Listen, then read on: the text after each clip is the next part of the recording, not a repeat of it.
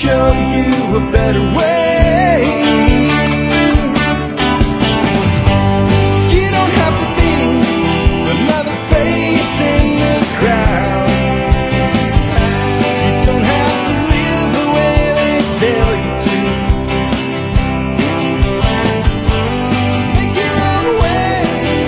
Folks. This is Jack Spirko with another edition of the Survival Podcast. As always, one man's view of the changing world, the changing times, the things that we can all do to live a better life. Times get tough, or even if they don't. Coming to you once again from Arlington, Texas, today with episode 454. It is Monday, June 14th, 2010, and we're going to be doing a listener question show today for you, uh, as we do on most Mondays. I've got a lot of great questions today. I've got questions today about life insurance, mundane stuff like that. I've got questions on the storage viability of dehydrated food. Another shotgun question. A question on the 8 millimeter Mauser is a rifle cartridge. Uh, I've got a question on um, uh, splitting acreage and buying, going into a land buy with a fellow prepper. I've got a question today on uh, the gold window being closed in 71, and I always talk about 1975 and what's that about. I've got all kinds of great stuff today. Uh, some really observant questions, and uh, I think they're really cool. So uh, let's uh, let's go ahead and knock out our housekeeping so we can get to your questions. Uh, First of all, uh, let's take care of our sponsor. Sponsor of the day number one today is ShelfReliance.com. Not self, but shelf, as in keeping things on the shelf of your pantry. Check out ShelfReliance.com for the best and most innovative storage solutions I believe that you'll find anywhere available today for the prepper community. I have an awesome uh, Harvest 72 from them.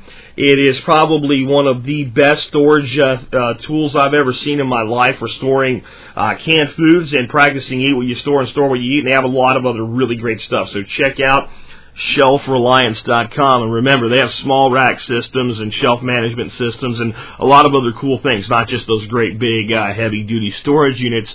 So check them out all around. Next up today is the survival seed bank. What is the survival seed bank is it a great big collection of seeds you go out and plant tomorrow? No, not that you couldn't, not that they wouldn't go great and produce beautifully for you. But a survival seed bank should be looked at the way you look at things like Mountain House uh, number 10 cans.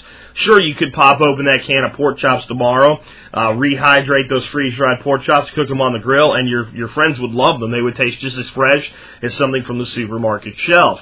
But that's not what they're for. You pay a premium for them because they're designed to store for up to 20 years. For, so they are a future safeguard. That's what a survival seed bank is. Enough seeds to plant a, fu- a full acre crisis garden uh, in the future and be able to be stored for up to 20 years or maybe even longer. So check out the survival seed bank from Solutions from Science. Remember, you can always find our sponsors by going to thesurvivalpodcast.com or thesurvivalpodcast.com, pretending, uh, and, uh, depending on how you pronounce the word the or the, what part of the country you're from, I guess. And uh, using the banners on the right hand margin, that'll make sure you're dealing with an official sponsor. Also, want to remind you while you're on our site, check out the gear shop for uh, shirts, hats, all kinds of cool stuff. I just sent Tiffany an email asking her for an update on the uh, French press mugs. I expect I'll have that later today, and I'll announce the uh, update on when we'll see the first uh, shipment of those things uh, shipping out to all the pre-orders uh, on tomorrow's show. Also, I want to remind you to uh, consider joining the Member Support Brigade. I started Member Support Brigade as a way to uh, to make this show financially viable, and I can't tell you how grateful I am to everybody that supported the show it, it really means a lot to me to have people out there to financially support the show. I also want to tell you what it means for you, and I don't just mean as a member what you get, because I talk about that all the time. It means that there'll always be a survival podcast. There's a lot of people out there that when I monetize the show, when I put this program in place, said, oh, look, you're selling out corporatism like they all do, whatever. Okay? Well, how many blogs, podcasts, websites have you seen, forums come and go because the person that's running them, when they get big and they get popular, can't afford to run them anymore. How many have you seen where they go down? Uh, we just had server issues. It cost a lot of money to fix the problems that we had, and you know we did that because it's a business, and that's why we have the members brigade to ensure the viability and the longevity of the show. It also is a way that I make my living. I won't, you know, I won't deny that. Uh, but I believe that at 20 cents an episode, I deliver fair value. So if you think this show's worth 20 cents an episode, and you want to ensure that it will always be here, uh, consider joining the Member Support Brigade today, and I'll give you a great ROI because I'll give you several hundred dollars worth of value uh, in your membership for fifty dollars a year. All right, with that, let's uh, let's move on to your questions. Like I said, I got some great ones today. Uh, here's one that I thought was interesting because uh, we needed to really look at two sides of it to, to understand it. Because I've often actually, you know, have mentioned it in spite of this question from Tom, and I've advised against it on, on a lot of levels. I'm not sure if you mentioned it before on one of your prior pod- podcasts, but a good alternative bug out location would be a campground. Campgrounds offered a lot of amenities. I'm seasonal at a campground that I made sure was not downwind from any potential target, taking into account uh, prevailing winds, uh, with more than two routes of travel to get there. My campground offers treated well and sewers, also a great community of people. Woodalls uh, have great campground directory covering the whole country. Tom, um, I think in a short term or very specific regional should hit the fan as long as you're going far enough campgrounds offer a reasonable opportunity to bug out.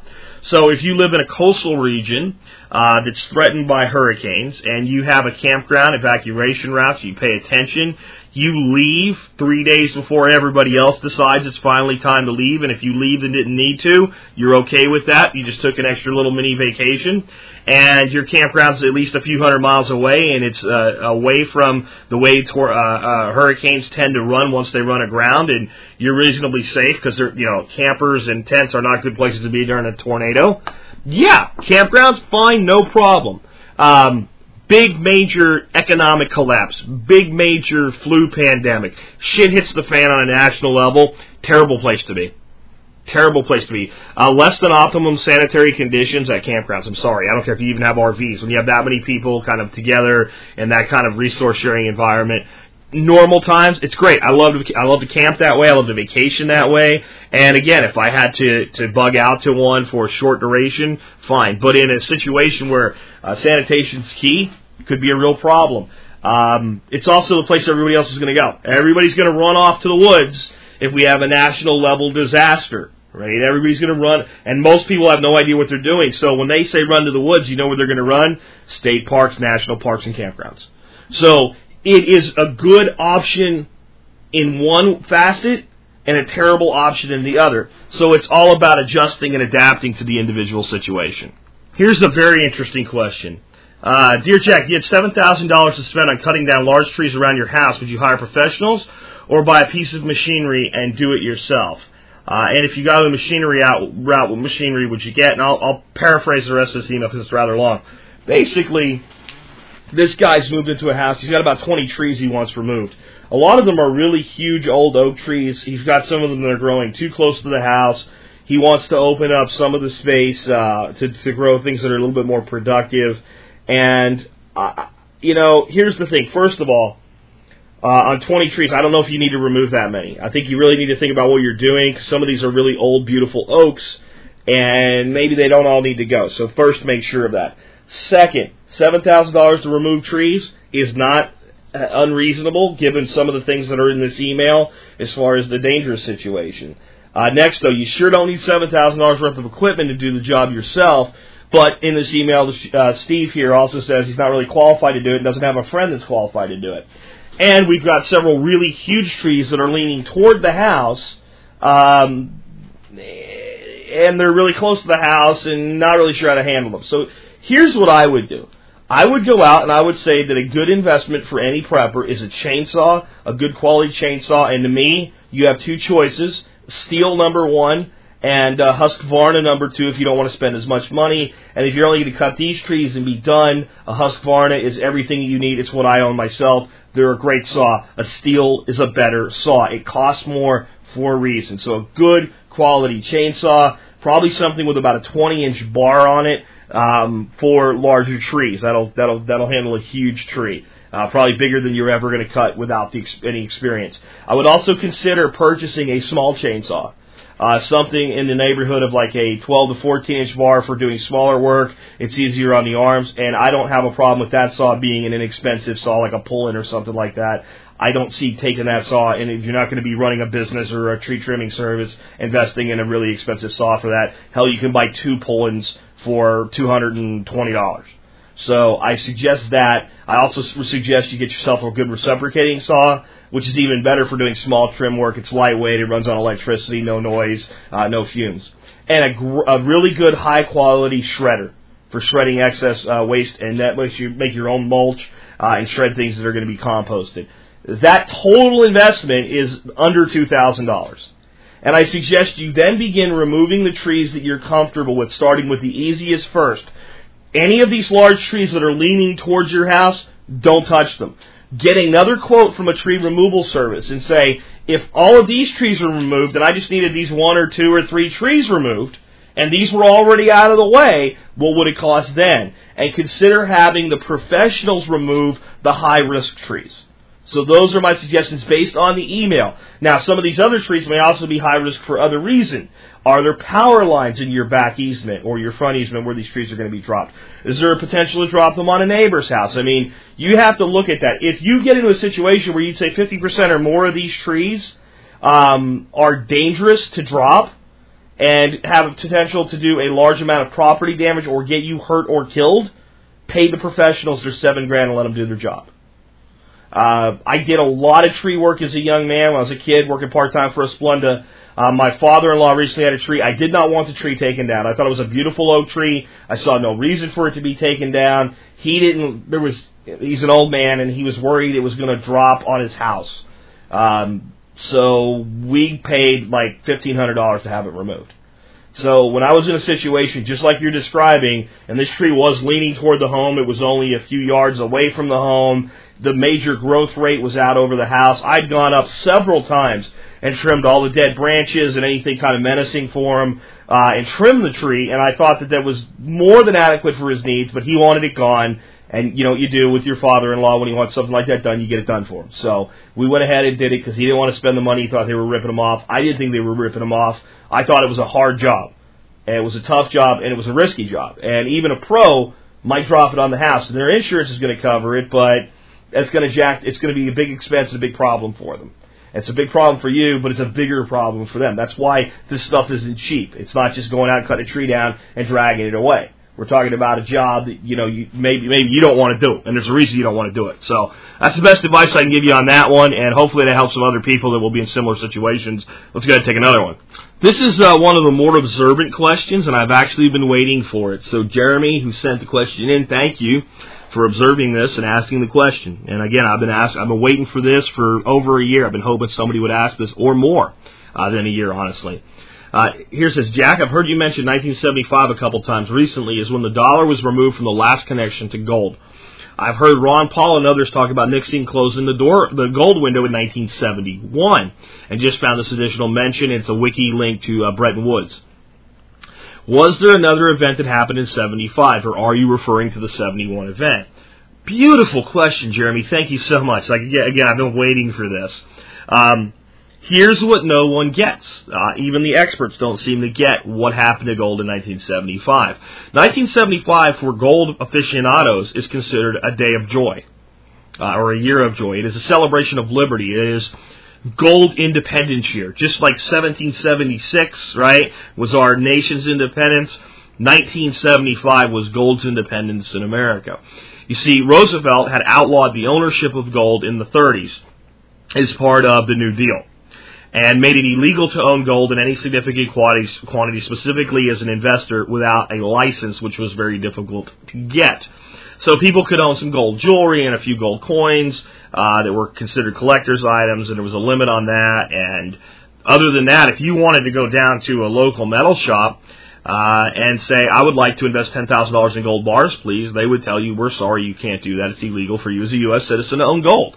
As totalitarian as that is, in 1974 that was the case.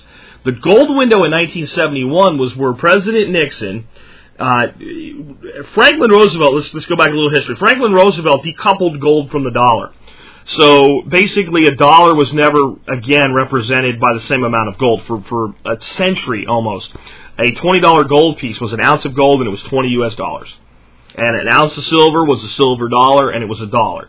So uh, silver equaled, and actually before this, uh, way way back, silver actually had an enhanced value uh, that was artificially created. Uh, through some legislation, but we'll leave that out. Let's just say in 1920, an ounce of silver was a dollar and an ounce of gold was twenty dollars, and that's how they were. And uh, Roosevelt decoupled that. He didn't totally take it away though. There was still a reserve of gold against how much money could be created. So we didn't have to have 20 ounces or an ounce of uh, gold per $20 bill. In fact, Nixon immediately revalued gold at $35 an ounce. Um, so that actually gold was actually he actually revalued it back down into 20 when it was floating in the open market at $35 an ounce uh, in the global currency. So people lost about 15 bucks uh, on the dollar when this happened. And from there, it continued to, to, to, to depart from each other, and the dollar became worth less and less versus gold. Uh, but it was illegal for the American people to own gold. This is a little confusing, so I apologize for uh, making it any, maybe any more confusing. But so you couldn't own it, and it was worth, but the price of gold went up globally based on other nations' currencies. In 1971, when Nixon closed the gold window, what he said is, it's no longer necessary for us to have any specific amount in reserve of gold for any specific amount of dollars. We can make and create as many United States dollars through the Federal Reserve System as we want.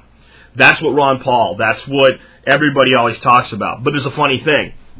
If you look at the price of gold from 1971 through 1975, it only went up to about 100, I think the high was like 180 or 190 bucks, and it traded in lows Let's go at least to 1972, 73, where there was time for this effect to kick in. It, it's back down in 110, 90 bucks, right? So it wasn't a huge increase in the value of gold. It didn't show its real value. Why? Because you as an American citizen couldn't buy gold. How do you measure the value of gold in dollars if dollars are not, not being spent on gold? You can't. You can measure it through the jewelry market and the collector's market, but when you don't have a, a guy with uh, $10 million deciding to put uh, half a million in gold able to go buy it, and that's not happening every day, it's hard to value gold in U.S. dollars. So the dollar just floated against world currencies, and we kind of valued gold on dollars based on that. 1975, gold liberation happened. And then it was completely decoupled. That's the real unveiling and that's why you saw the price shoot way, way up. And by 81 or 82, gold was trading uh, like, like $900 an ounce. And there was this big glut in gold buying as everybody was panicked and the United States was in a huge recession under Jimmy Carter and Reagan hadn't started to turn things around yet and people were still panicked. And then when the panic went away, gold kind of equalized and it floated between three to four hundred dollars an ounce for a very long time after that, which was its true value all along. But it took allowing U.S. dollars to go back into purchasing gold to fully realize the effect. If U.S. dollars weren't allowed to be able to purchase gold, you would have never seen the big spike and then the equalization in the price. It was just a spitball. It was a guess. So that's what really happened. 1975 is the point at which the last vestiges of the gold standard uh, were separated. Not that it was a bad thing in 75. It was a bad thing in 71. But it wasn't fully realized until the restriction on purchasing went away. And here's the reality. Once we separated from any kind of a gold reserve standard in 71, that had to happen. It had to, it had to happen because there's no way it could stay that way. You can't tell the people your money's not backed by gold and you can't convert your money into gold. The only reason people tolerated it is because the money still represented gold somewhere in the country. So there, there's the uh, 1975 decoupling and what really happened. Let's take another question, but great one, Jeremy. Okay, this one comes from William. William says, uh, actually Williams, so it's probably a last name. Uh, you've spoken many times about how to store seeds and firearms long term for shit at the fan, but what, how would one do the same for books, documents, electronic records, which have often been the focus of tyrannical governments? Would you store them underground like a survival seed bank? What precautions must you take in the situation? Uh, I would get as much of it as I possibly could converted into electronics uh, versions of anything you really want to make sure stays available.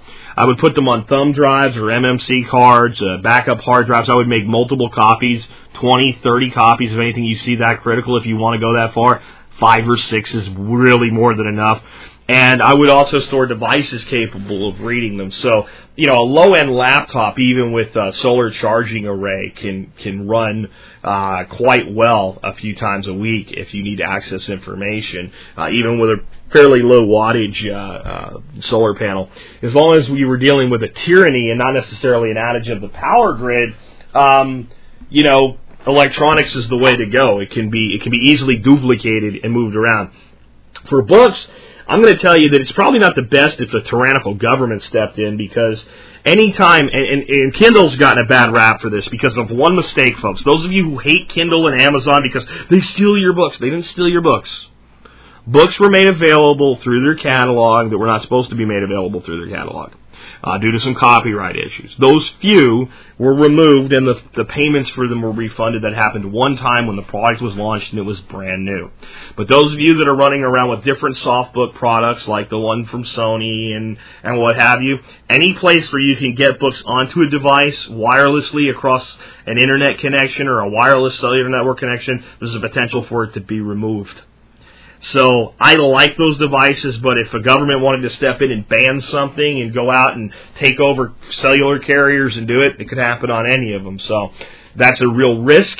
Uh, how big a risk is it? Not a big risk for me because I use my Kindle and my Kindle app on my iPhone mostly for reading things like, you know, typical books that I want to read once or twice. Uh, for a survival library, you're probably better off with hard copy books. You don't need power, but then you're going to have to, you know, have a bulk issue, right? How how many? Um, would I bury my books in the ground? No. I think that's going a bit too far. Might I place them somewhere where they're not quite so obvious to others? Yes. Um, might I? I don't know. I mean, I think you're getting a little bit too paranoid, maybe, with this question if you have books that you want to make sure you can keep, put them somewhere where they're going to stay clean and dry, and the book has a lifetime expectancy that's greater than your own. If you want it stored for the future, then you need to get like acid-free backing and pack them in mylar or pack them in, uh, uh, you know, uh, the plastic stuff like the comic book center or whatever. Uh, but I'll tell you what, I again, I think that maybe sometimes we get a little bit too worried uh, I don't see the government of the United States going out and burning books like the Nazis did. And if they do, the book is the least of your worries at that point. Uh, it's time for, you know, we're, we're in a dark day with an all out revolution at that point. So the last thing I'm going to be worried about if America ever turns to that kind of dark tyranny is the fact that maybe they burned my book. Uh, we're going to have bigger problems, bigger fish to fry. But electronic documents, multiple copies, thumb drives, MMC cards, more than one device that can r- run in a low wattage environment, and that should make you able to uh, to keep them. Remember also, you should have a documentation package. Everybody you need to call wherever you need to go, multiple copies in electronic and printed out, one copy in every vehicle. That's probably one of the most important low cost things that you can do. Let's go ahead and take another question. Here's a question on life insurance. I can be brief with it because it's easy. Brad says, I've listened to your show many times and I really dig it. I have a question about life insurance. How should someone go about figuring out what type of term they should get into? And one other question uh, that was more my own curiosity. What type of health insurance do you carry? Uh, I carry catastrophic, and that's it. And if I need to go to the hospital and get surgery or worked on an emergency room or whatever, that's fine. If I go to a doctor, I pay him. That's it. All right, that's and it's as cheap as I can get with a great big deductible. But I know that if I need a heart transplant, I can get a heart transplant, and I think that's what everybody should carry. And I think if we did, the overcharging of medications, the overcharging for medical testing, the abuse in the system would die tomorrow. Term life insurance. Most people can do fine with 20 year term, uh, especially by the time you get to a point where you're protecting assets of any quantity. Uh, you should have life insurance that's in excess of four to five times your annual salary. So if you make $100,000 a year, you should insure yourself for four to five hundred thousand dollars. If you want to insure yourself for more, term is cheap, especially when you're young. I don't care. Term should be done this way. You should be investing and saving money and assets and paying off debt like crazy during the 20 years between the time you're, let's say, 20 and 40 or 30 and 50, anywhere in that window. By the time you're 40 to 50 years old and you've been on a plan for 20 years, you shouldn't really have much need of life insurance anymore. You should have a fund, a burial fund to bury yourself with. I don't think we should be spending ten, fifteen thousand dollars to bury people. I think people should be buried for little to nothing. Uh, I think that's very doable and there are ways even to do it today. I think that the best uh, thing you can do with your body is donate it to science. I really do. For organ transplants, a cadaver. I mean, some people have a problem with that. I look at it this way: my body is a shell. My body's a shell, and that's all that it is. And when my spirit leaves it, I don't need it anymore. I have no lo- I will no longer be attached to my stinking corpse after my death. So for that reason, I don't think we need to really be ensuring death as far as putting people in the ground. We should be uh, making ourselves available to medical students. And if I end up in a uh, in a, a, a shirt and a hat helping a, a medical student use the HOV lane for a day or two, great. What a way to go out. Um, life insurance is to insure your income for the people that you leave behind, and that's what it's really for. Uh, so uh, look at the length of your term based on how long you need to provide debt freedom and reasonable savings and the ability to dispose of your stinking corpse when you die. That's how I feel about life insurance. Life insurance uh, vehicles that are used as an investment, I do not like. I would no more attach an investment to my life insurance policy than I would attach an investment to my car insurance policy or my homeowner's insurance policy. Investments in one place, insurance in another. Good question. Let's go on. Um, this guy wants to know, this guy's name is Tim, about going in on acreage on a 50-50 split with a fellow prepper. He says, a buddy and I are considering purchasing some acreage north of Houston. He currently lives in the area. I live in West Texas. Uh, very, it's very hard to garden here. He's a fellow prepper. He was one that turned me on to your show a year ago. We are like minded on many things, including the future of the country, the state of the economy, blah blah blah. Uh, we are, uh, we are are the pros and cons of splitting pro- what are the pros and cons of splitting property 50-50 what about legal structure? I think there would have to be a provision to split equity and address potential buyout situations. Also what would be a good strategy to live in the community on the same piece of property and still keep good boundaries? I'm thinking if the property were actually say 20 acres one home would be on one side of the property a couple acres be ours and some home on the other side of the property. Uh, let me know what you think tim. Here's what i would do. If you're hell bent on doing this uh, you're going to go 50-50. That means you could afford 10 acres on your own. I would probably advise you to do the 10 acres on your own. Maybe you found a really nice pre- piece of property that neither one of you can afford independently and you can afford it together. I would determine financially, can both of you qualify for whatever you need to do? If you want to borrow money to buy property, it's one of the few cases I'm okay with debt. If you have a good financial reserve situation and if the partner does as well. Um, I would advise the following. Um, determine if the property can be subdivided.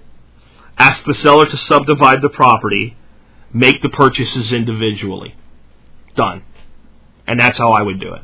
If for one reason or another one of you can't purchase the property under those conditions, another option would be for the one person who can to purchase the property subdivide the property and sell with owner financing to the other 50% of the property.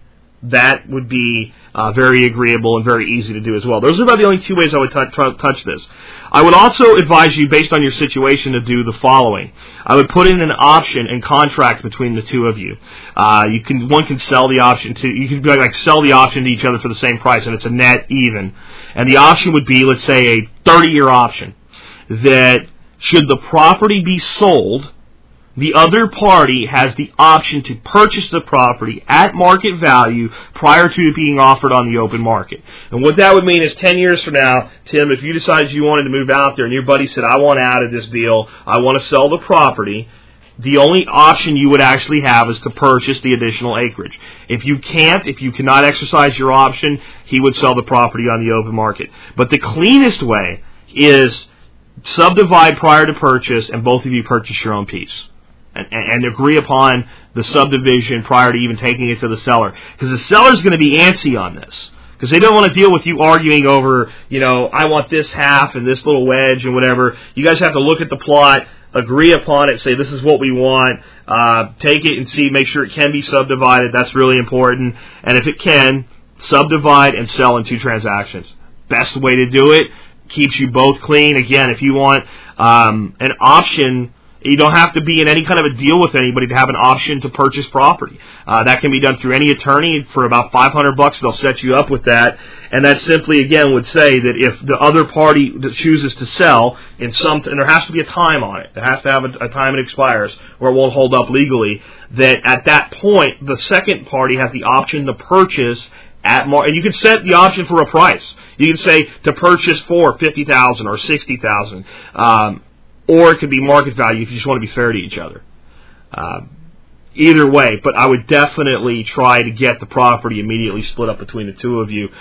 Having property in the same area is great. Having a good neighbor and knowing who your neighbor is going to be, that's great. Having the option to keep some ass clown from moving in by purchasing the property yourself years down the road when you're financially more able to do it, good idea as well. But owning the property jointly, stay away from that, please. Okay, let's get ahead and take another question. Here's a good one. It comes from Matt. Matt says, I watched your YouTube video on dehydrating and storing trombone zucchini line eh, with the lined cans and something I hadn't thought of. My question was storage life. In the video, you mentioned 10 to 15 years. From everything I've researched, I only see a storage life of 1 to 5 years for dehydrated foods. Has it been your experience showing longer shelf life cans and O2 absorbers? Thanks for another great resource. Um, here's the deal. When you look at storage life of dehydrated foods and a company selling you the food, they're covering their ass and they just want to put a limit on it. The reality is it's been known for a long time and it's been proven over and over again that properly stored and dehydrated foods, some foods have life expectancies as long as 30 years or even longer. I'm even covering my ass when I say 10 to 15 years because I want some. That's just me. It's human nature. I want to put some limit. I don't want you to show up 35 years from now going, Jack, you said this zucchini be good, and look at it, it tastes terrible. And you know maybe you don't even taste right anymore at that point. So anybody when it comes to anything that has any type of a shelf life is going to hedge their bets a little bit, but dehydrated vegetables, if they're fully dehydrated, properly handled, clean, kept clean, and in an oxygen deprived environment, uh, 20 years is no stretch for the majority of vegetables. Good question. Let's go ahead and take another one. Before I end on that, and I should say, but if you have a lot of it stored, you should open a little bit of it every year and try it and make sure it's not having any degradation because you don't have any guarantee that you've done everything properly. So you need to be testing large stocks on an annual basis. Let's go ahead and take another one. Okay, uh, Dean, uh, who's actually a gal, really cool gal by the way, says. Uh, while you're on vacation, I was forced in your absence to search for another podcast listed. Ran around something on Blog Talk Radio from Texas Nationalist Movement, a speech discussing secession of Texas being a matter of not being a matter of if but when. And the speaker also alluded to the possibility that other states follow suit once Texas made the move. I have very little knowledge or understanding of the legality behind state secession, and I have been known to occasionally join the ranks of my proud fellow Texans by stomping my foot and declaring Texas sovereignty. I can't help but think that such a move would be nearly impossible, highly problematic. What were your thoughts on the subject? Whenever we talk about secession, we have to break it into two camps legality and feasibility. From a legality standpoint, secession is legal under the Constitution. It is then, however, up to the remaining nation to decide whether to permit it or not. And the last time it happened, we had a thing called the Civil War, where hundreds and hundreds of thousands of Americans died and the country was nearly destroyed using weapons that have been outdated now for close to 150 years. What kind of war could we create on our own soil with the current weapons that we have, and how much damage could we do if there was a war fought over it? Something we have to consider. The other thing we have to look at from a you know a legitimacy standpoint, it'd be a lot harder for there to be a legitimate war today over a secession. It would be politically much more difficult to deal with the rest of the world in acting, you know, invading Texas if Texas seceded. The reality is that secession must be legal uh, for a federal government, uh, a federal republic to exist. Uh, by being a federal republic, we are made up of individual sovereign states that have joined the republic by choice. Such entities must, and this isn't about legalese, this is my opinion, by the way, such entities must have the right to withdraw, or it's not a voluntary federation. How can you be a volunteer into something that you don't have the freedom to leave?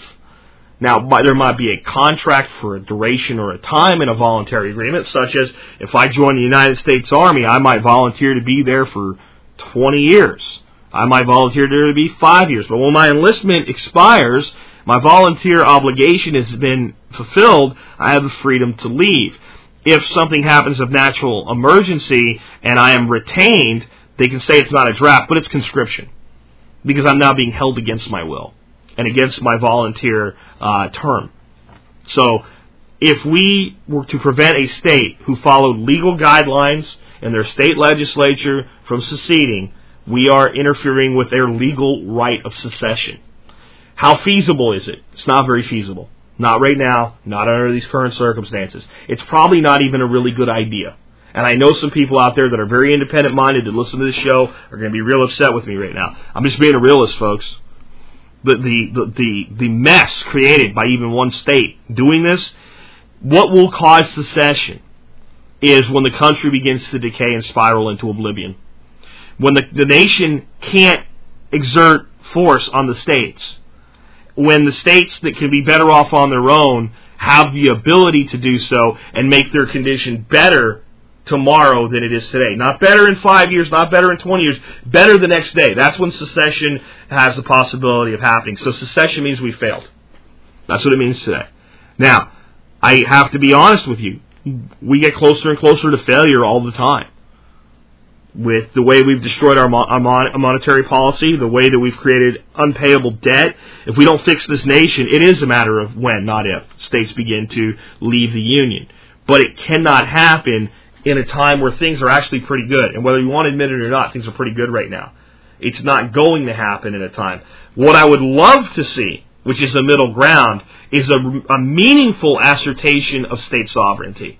We're not leaving, but here's all your bullshit that you require us to do that's unconstitutional. We're not doing it anymore. Get your federal regulators out of our state, and they can only enter under the capacity that's constitutional. I'd love to see that. I think that's a lot more realistic, and I think that would be even more of a political disaster for a federal government to try to tr- to, to tr- tramp down on. Um, and I think that if multiple states did it at the same time, we could overload the system, and we could put the nation back to what it's supposed to be a federal republic instead of a federal oligarchy, which is where we're at today. So, good question. Let's go take another one. Here's a question I'll shorten to keep the show moving along because I have a lot queued up today. Basically, the guy's asking about 20 gauge um, uh, shotguns as an all around gun. His name is Eric, and what he's saying is, hey, uh, I have a 20 gauge, I like it, but when I was looking for ammunition at one time, it was kind of hard. It was a lot easier for him to find, let's say, double O buck for the uh, 12 gauge, the number two buck for the 20 gauge. I think when you move into the buckshot range, you're going to find more availability in the 12. You're going to find that that is the case there. You're right. But I think it only matters about as much as you allow it to matter because I would not recommend number two buck or number one buck or double O buck in 20 gauge. Uh, I don't think the case is uh, sufficiently large to accommodate uh, those larger shot sizes and enough volume to be viable, and they're not very popular because of that. And it's the lack of popularity that makes them difficult to find. I think what you'll find almost available all the time except during maybe an ammo shortage for your 20 gauge, is number two buck. And number two buck in a 20 gauge is pro, uh, not, not, I'm sorry, number four buck. I just violated my own rule reading his comment again. Number four buck. Number four buck for the 20 gauge is about as perfect as it gets for the 20 gauge with buckshot. Number four buck is extremely lethal on human sized targets. It is not a great deer hunting round unless you're at really close ranges but it'll work for that. I don't recommend a 20 gauge with buckshot for deer hunting. I don't recommend a 12 gauge with buckshot for deer hunting. Uh, maybe a survival situation, last it's all that you have, what have you, that's fine. But if I were going to use a shotgun for deer, I'm going to recommend slugs. And I'll tell you, you can find all the 20 gauge slugs you want as well, and it's probably a better defensive round than buckshot. In fact, I'll go far so far as to say, if you can find it, one of the most awesome self-defense rounds you could find would be a 3-inch Magnum 12 gauge number 4 buck. I'd rather have number 4 buck in the 12 gauge uh, than number 4 uh, number 4 buck in the 12 gauge than number uh, than double O. Uh, not because the individual pellets are so much more lethal, but because you fit so more in. A shotgun shell is an inherently inefficient place to store round round objects. And the bigger the round pellet is, the more space. And I want you to think about it this way. If you put little marbles into a glass jar, and you look in there, you'll see a lot of space in between the marbles. Same size glass jar, you put those big marbles, you know, the big shooter marbles, you fill it with those, you see huge spaces in there. Shotgun shells work the same way. When you go from double O uh, to number four buck in a 12 gauge, the capacity of the total number of pellets exponentially increases. So I think number four buck is a better self-defense load overall anyway. Um, the 20 gauge is ideally a better weapon in the field due to its lighter frame and ease of carry.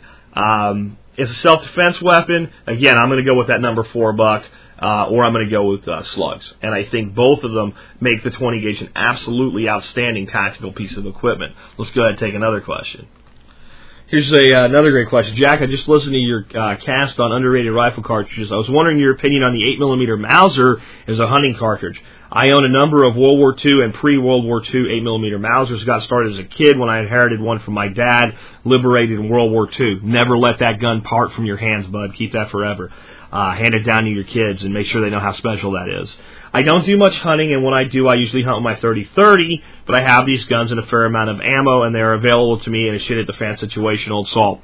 The 8mm Mauser is, it's uh, .323, so it's about a third, I think it's .323. Let me verify that. Yeah, that is correct. There were some older ones that were a .318. There's some old surplus stuff out there that you might have to, to slug a bore to make sure of, but the modern 8mm Mauser is a, a 32 caliber, let's call it that.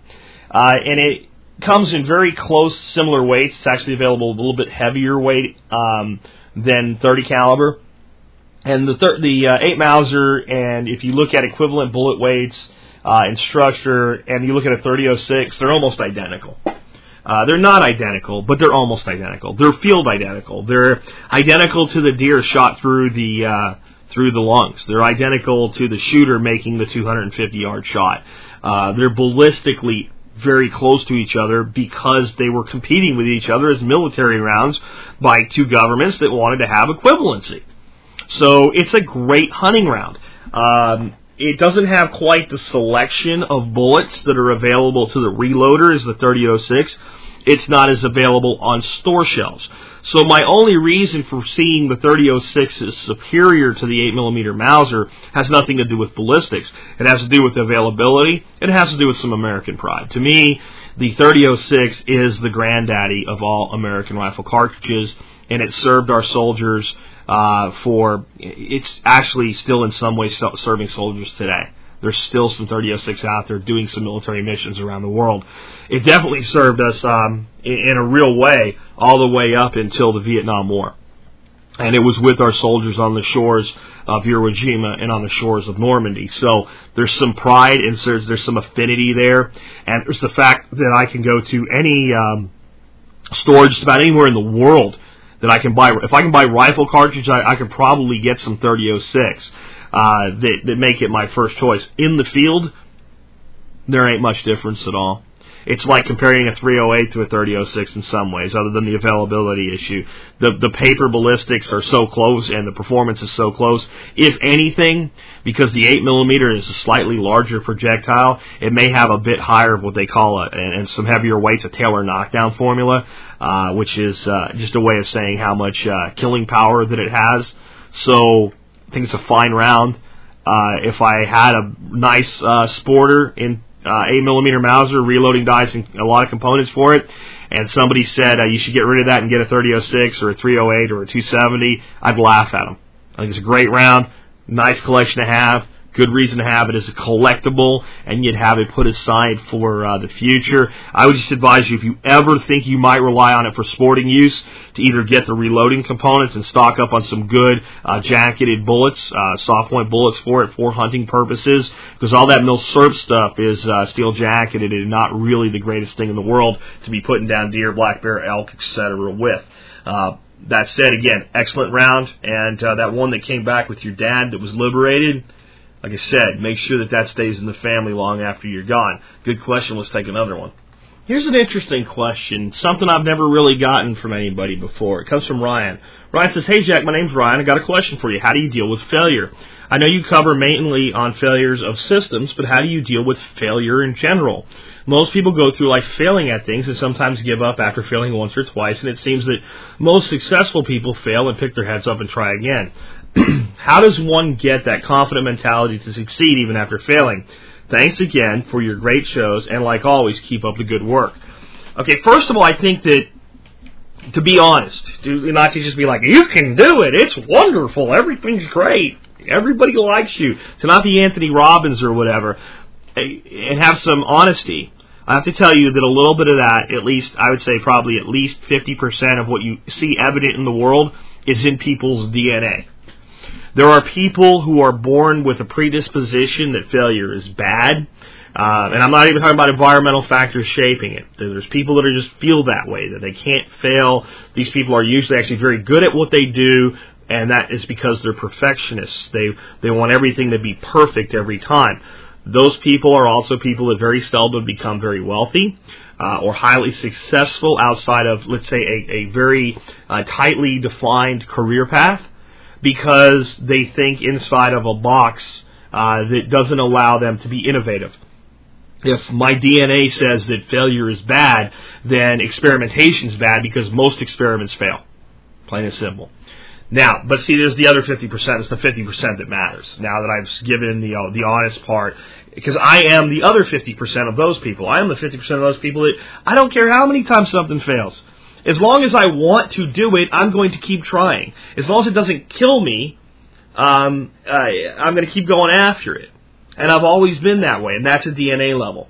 But the 50% that really matters, the second part of this is a choice.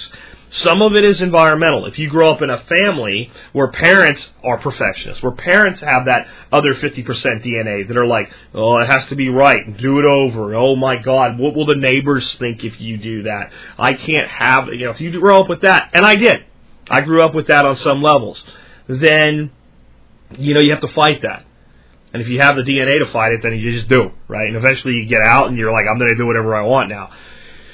But there is a choice. And the first part of the choice is the most important one, and that's to stop seeing failure as bad. That's all that it comes down to. I look at failure as the ultimate chance to learn. Every time I do something and it doesn't work, I, I just take a step back and I look at it and I go, why did it fail? And because of that, because of a positive view of failure, you don't fear things. In other words, we de- generally do not fear positive things. If I was going to come to your house once a day, ring your doorbell, and hand you a $20 bill. Not going to change your life to a huge degree, but it's $20 you didn't have. If I do that every day, that's pretty dadgone good. So if I've been doing that for a while, you're going to get a good feeling, a positive outlook when you hear ding dong. Hey, it's Jack with another 20. It's that time of the day again. This is great.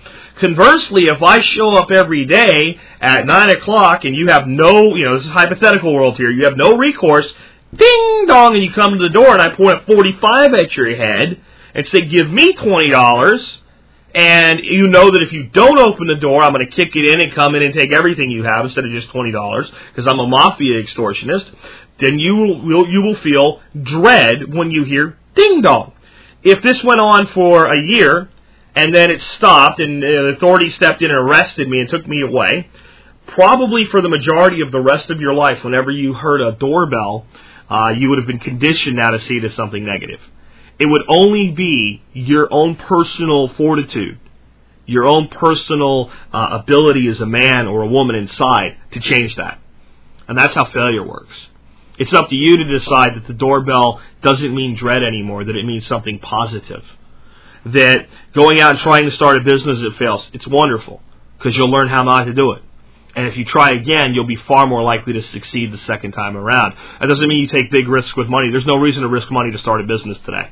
You can be able to start any business and anything you want with an initial first year budget of about a thousand dollars, uh, and you should be able to get something done with that thousand dollars that's going to tell you whether it's going to work or not. And if it's a product business where you got to put inventory in, ten thousand maximum. There's no reason to risk any more than that today, and that's probably more than you should. Uh, when it comes to failure with a garden, I don't. I mean, I just put videos up of my tomatoes being destroyed by blight.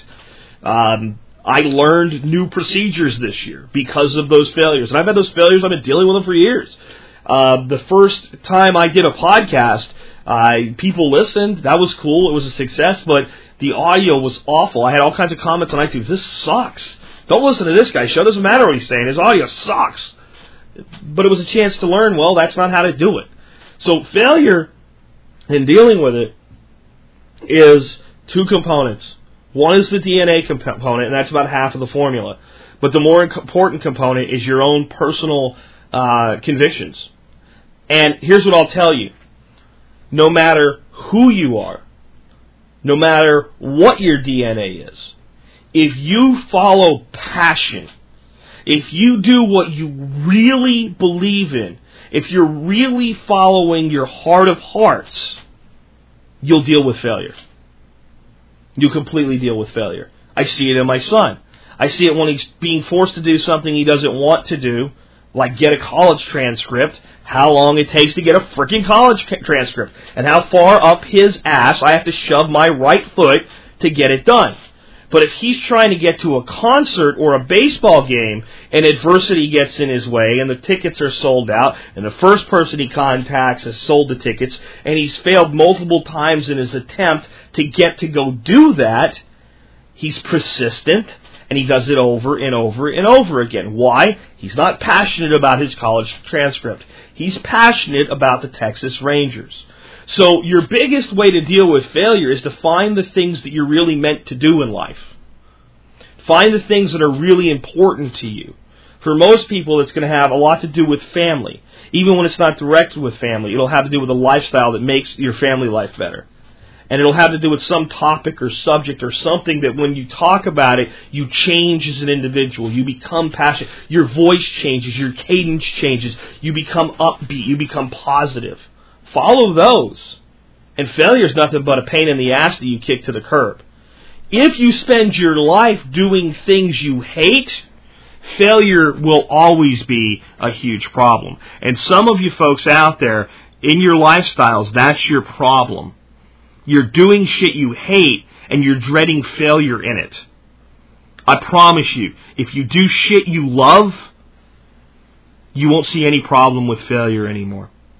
All right, great question. Let's not get too motivational jack today. Let's move on to another one.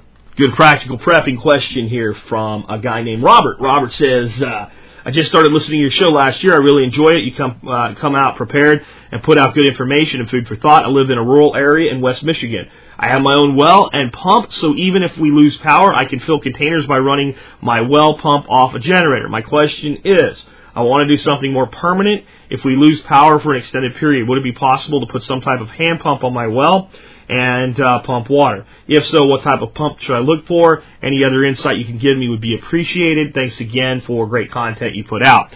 The answer is yes, you can definitely put a hand pump on wells, and that's how they all worked until we got electricity. So, of course you can. The next uh, thing is I can't tell you what kind of pump uh, what capacity, flow, what rate, what expense, what brand. I can't tell you any of that because I don't know how your well works. So what you need to do is you need to get into uh, contact with uh, some companies that do well installations in your area. You need to tell them what you want, and you need to say you need someone to come out and make a recommendation for an item purchase, and you're willing to pay fifty, a hundred bucks, whatever, for that person to come out there and give you the right assessment because that's the way you're going to get what you actually need. And you're also going to want that person to go over with you how to take the well from one uh, type of system, an electric system, to a hand pump. Not necessarily to do it, but to show you how to put everything together to make sure you have all the parts that you need. You may find that you need some type of adapter or something like that, and you don't want to be in a shit at the fan scenario uh, where you get into a position where you need it and it's not available. Uh, the next thing I would say is it's probably a good idea to look at trying to run uh, some type of a battery backup that's rechargeable by solar or wind. Uh, it, it's going to be difficult. Pumps are a large draw. They're a huge draw product. Uh, a lot of them will actually run on 220 instead of 110. So it's not something you're going to be able to uh, to run full out all the time. But the the other side of a pump is once you got that good prime there, that pump's not sitting there just all the time, right? It's just there and it kicks in when it's needed to to provide uh, pressure and thrust. And you actually use a lot less draw when you're not pushing water through an entire pipe system through a house. So if you had to go out to uh, hose bib on the well itself and only use the backup pump for that, that would be um, uh, quite advantageous. The other thing that you might consider is putting in a uh, a backup water system with a few holding tanks where your well instead of pumping directly to your house and you can get some pretty big holding tanks uh, for not a lot of money. And if you can locate those holding tanks maybe up on a hill so you pump the water uphill and it helps apply pressure downhill to the home, you would still have pressure from the tanks to your house while the power was out and while the well was maybe not available. Or you could use the well for day-to-day usage, but at least you have some pressure to the house. You'll need a backflow preventer to keep the water from, if the pump loses prime, the water from basically going back down the well that's easy to install. So in that situation, if you had, let's say, 10,000 gallons of holding capacity, or even 20, you could probably do without spending too much money, a couple thousand bucks.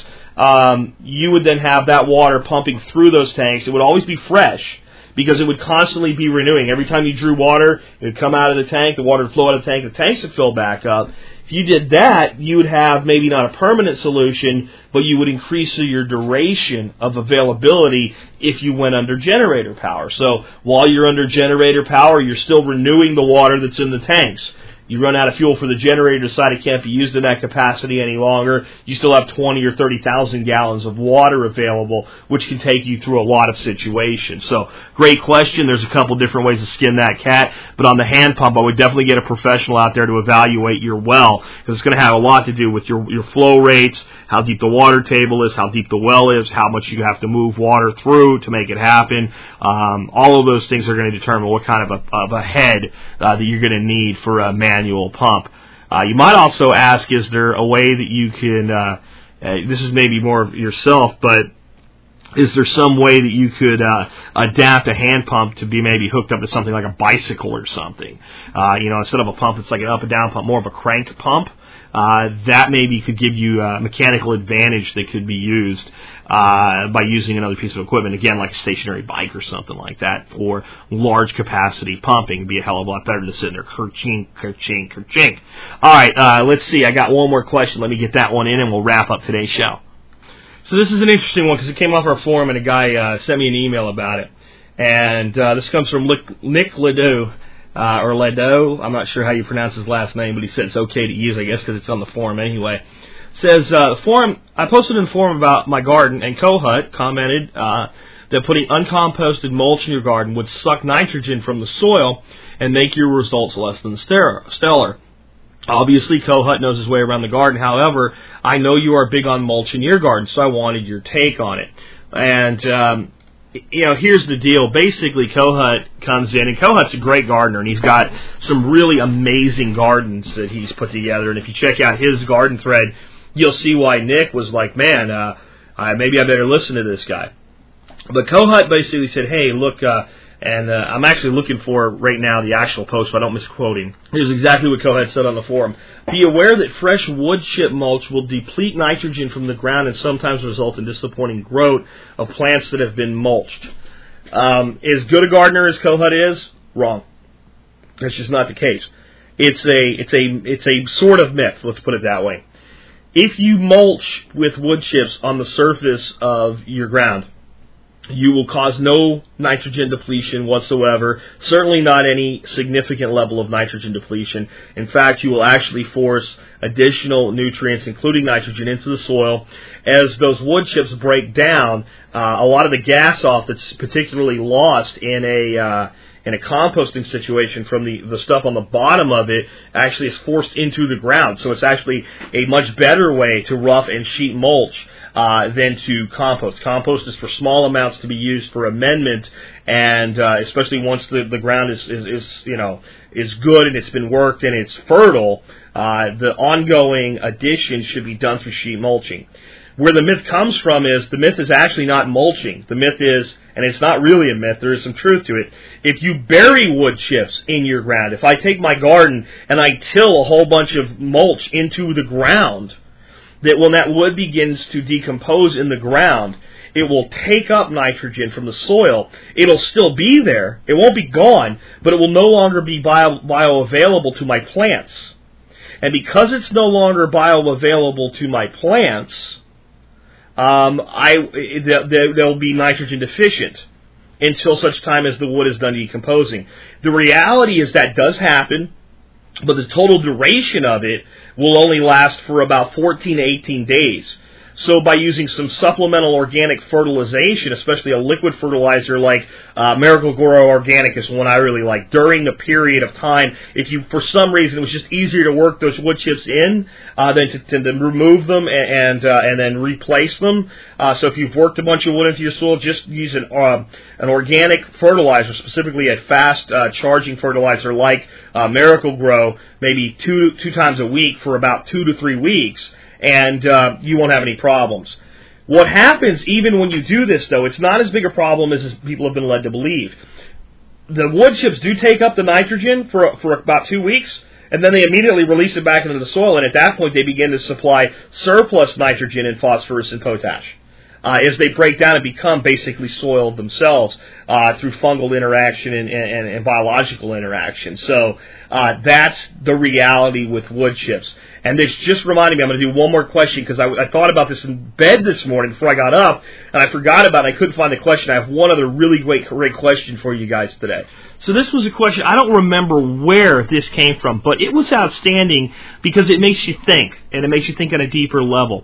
And it was about uh, my constant advisement to you to not use chemical fertilizers, to not use the typical uh, mass-produced chemical fertilizers. And the question basically said, Jack, you keep telling us that you will destroy your soil with chemical fertilizers, but nitrogen is nitrogen is nitrogen. So whether the nitrogen comes from compost or the nitrogen comes from a bag uh, of little granules, it's still nitrogen. How could nitrogen destroy the soil? Uh, maybe it doesn't have as much absorbent properties, uh, what have you, but how does it destroy the soil? It absolutely destroys the soil. And you're right that nitrogen is nitrogen, but you have to understand that nitrogen itself is not about um, really feeding the soil. It's about feeding the plants that grow in the soil. And those are two different things. What I've always said over the years when I've talked about gardening is you don't feed the plants. You don't feed the cherry tree. You don't feed the, the, the tomato bush. You don't feed the pepper. You feed the soil. And you build healthy soil, and the soil turns around and feeds the things that grow in it. Well, uh, there's a natural process through legume usage that gets nitrogen into the soil. And it's not even just legumes, it's the place where it's most prominent, but there are bacteria that live in soil. And these bacteria uh, actually take up atmospheric nitrogen and make it bioavailable in the soil. When you use high amounts of synthetic nitrogen in the soil, what happens is that process gets interrupted. Don't ask me to explain exactly how. I understand that nitrogen is an element and the two elements are the same. But when you take uh, like a you know a, a typical NPK commercial fertilizer and you dump that in the soil, what you'll find is crops like beans don't grow well. Why? Because they pull nitrogen from those bacterial colonies and that interferes. And that starts a process that begins the death of the soil and the soil begins to break down. Another way to look at this, if you take two four foot by four foot beds and you use commercial fertilizer in one, even if you use a lot of organic matter, a lot of things to retain, uh, uh, what do you call it, uh, moisture, like, uh, or, you know, uh, compost and things like that, but you use chemical fertilizer to boost it. And you take another plot right next to it. And you do this for several years. Uh, and you use nothing but organic fertilizers in there and you pull back uh, uh, the top layer and you dig down into the soil, you'll find the one that you've used a lot of chemical fertilizers on almost completely devoid of earthworms. And you'll find the one that you don't use it on completely full of earthworms. And earthworms are the life of the soil. They're the soil life indicator. When you use those chemical fertilizers, it's not that there's any difference to the plant. It's that there's a difference to the, the microorganisms that live in the soil. And you're not feeding them. Because when you put compost into the soil, the fungi, okay, the, the earthworms, and all the little creatures that live in the soil actually consume components of the compost and they contribute to the bioavailability of everything in the soil. And when you put commercial fertilizer on, they can't use the nitrogen, the phosphorus, and the potassium in that commercial fertilizer. Basically, you starve out the life in the soil and you turn the soil from soil into plain old dirt. And the dirt becomes a sponge for those three elements and those three elements alone, and you're directly feeding the, the, the plant. Whereas if you feed the soil, the soil maintains the plants. That's the way nature does it. That's the way reason you should do it that way too. So great question. I don't remember who asked it or where it came up, but it came up somewhere on a blog or the forum or somewhere recently. If you're the one that sent me that question, please remind me by email that it was you. And with that, I think I'll go ahead and wrap up today. Guys, these are great questions. Remember, the way to get your question on the air is to send an email to uh, jack at the survivalpodcast.com and include in the subject line question for Jack.